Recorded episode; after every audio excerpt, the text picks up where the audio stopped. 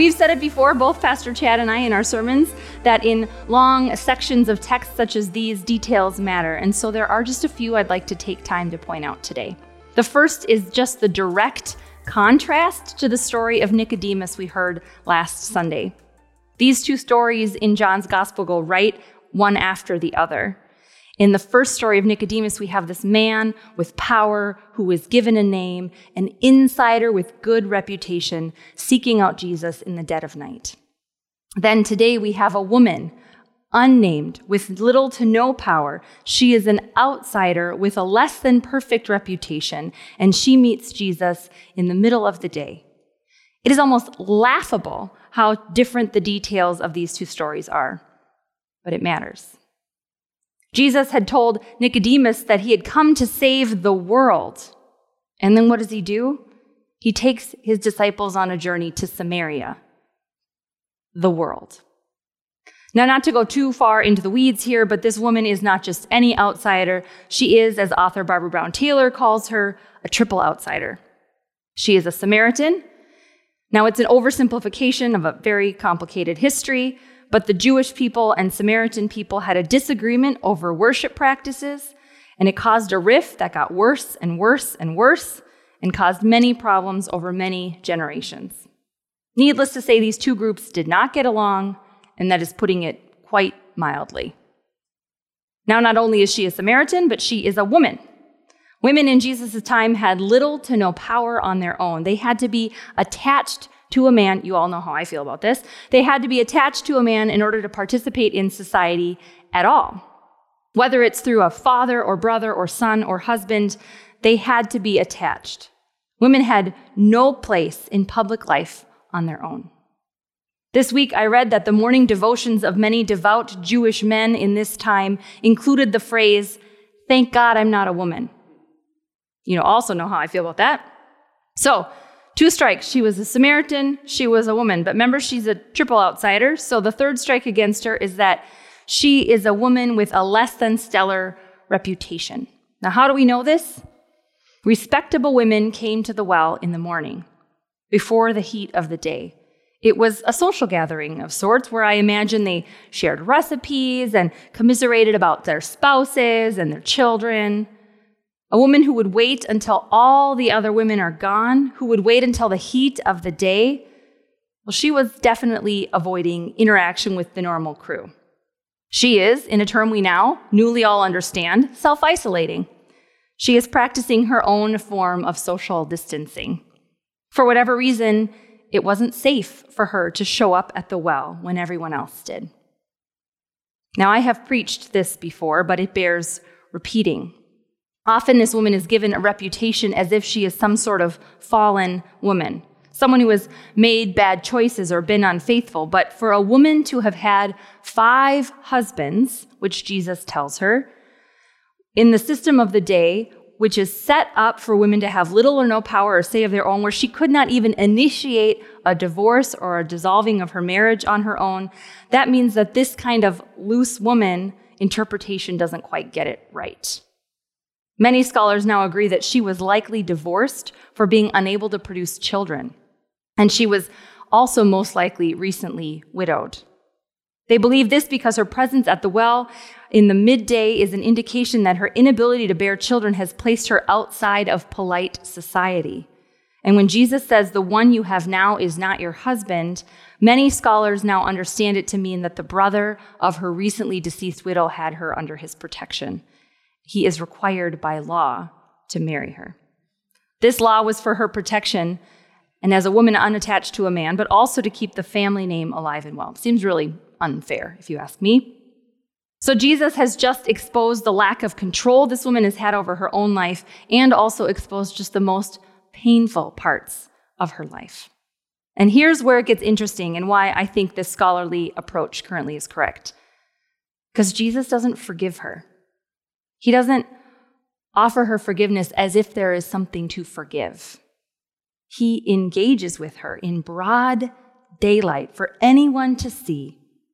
It is a powerful interaction and one she doesn't expect at all. And for just a moment in this story, it is too much for her.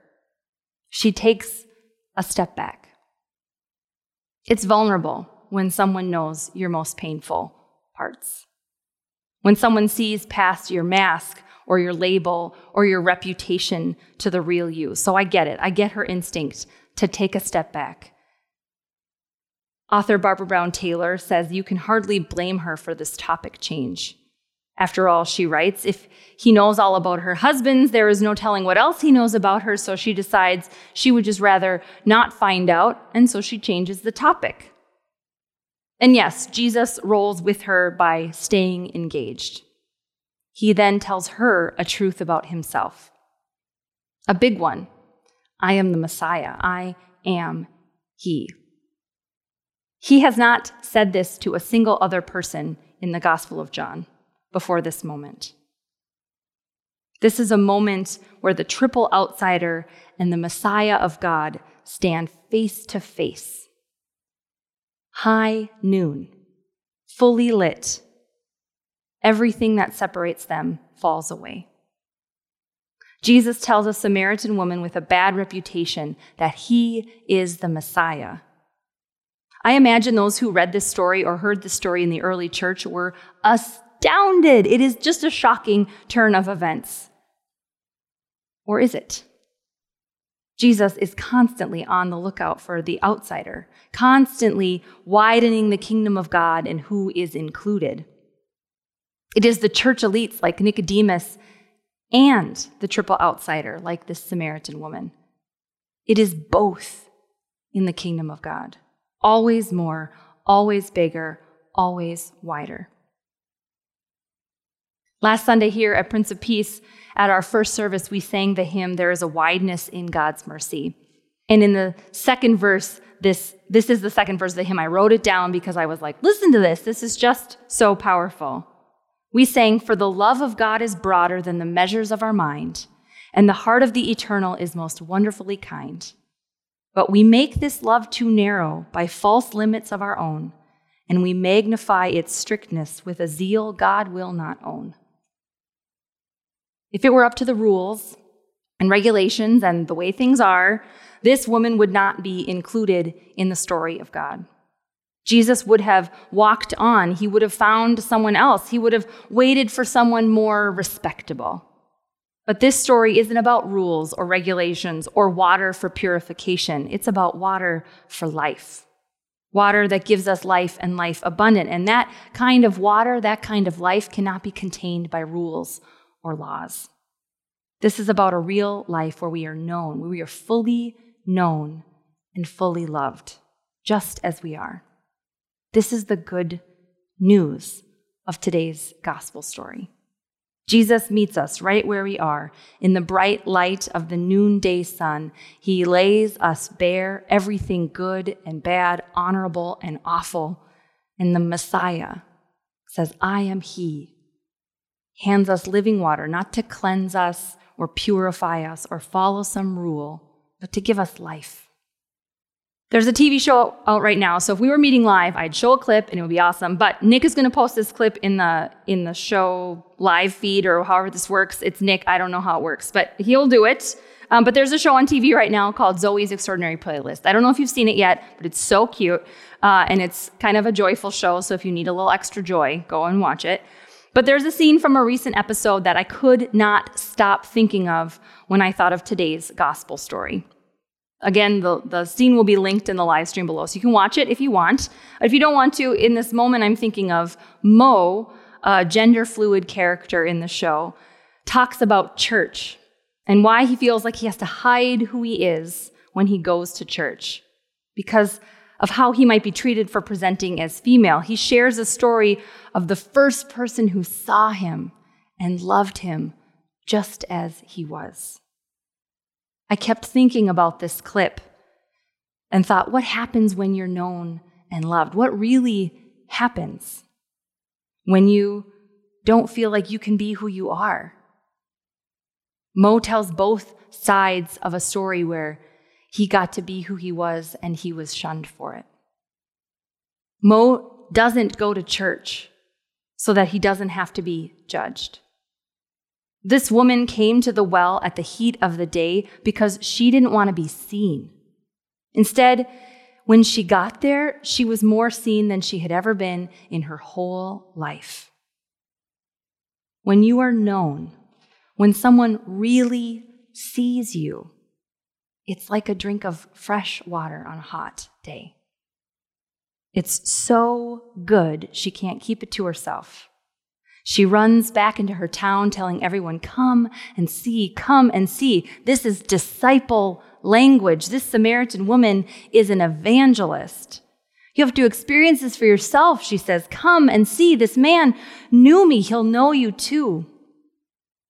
And they came and they saw, and they too were known and loved and given life. And the same is true for us today. When we are feeling scared and worried and plenty isolated, we are met where we are, wherever we are. No matter where that is, we are seen. You are seen just as you are. You are loved just as you are. And that is our good news. Amen.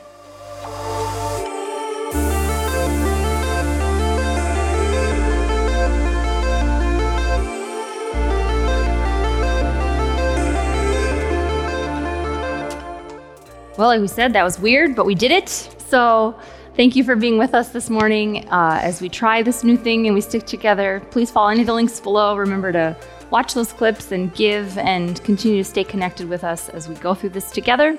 And as always, we encourage you to go in peace, to love and serve the Lord.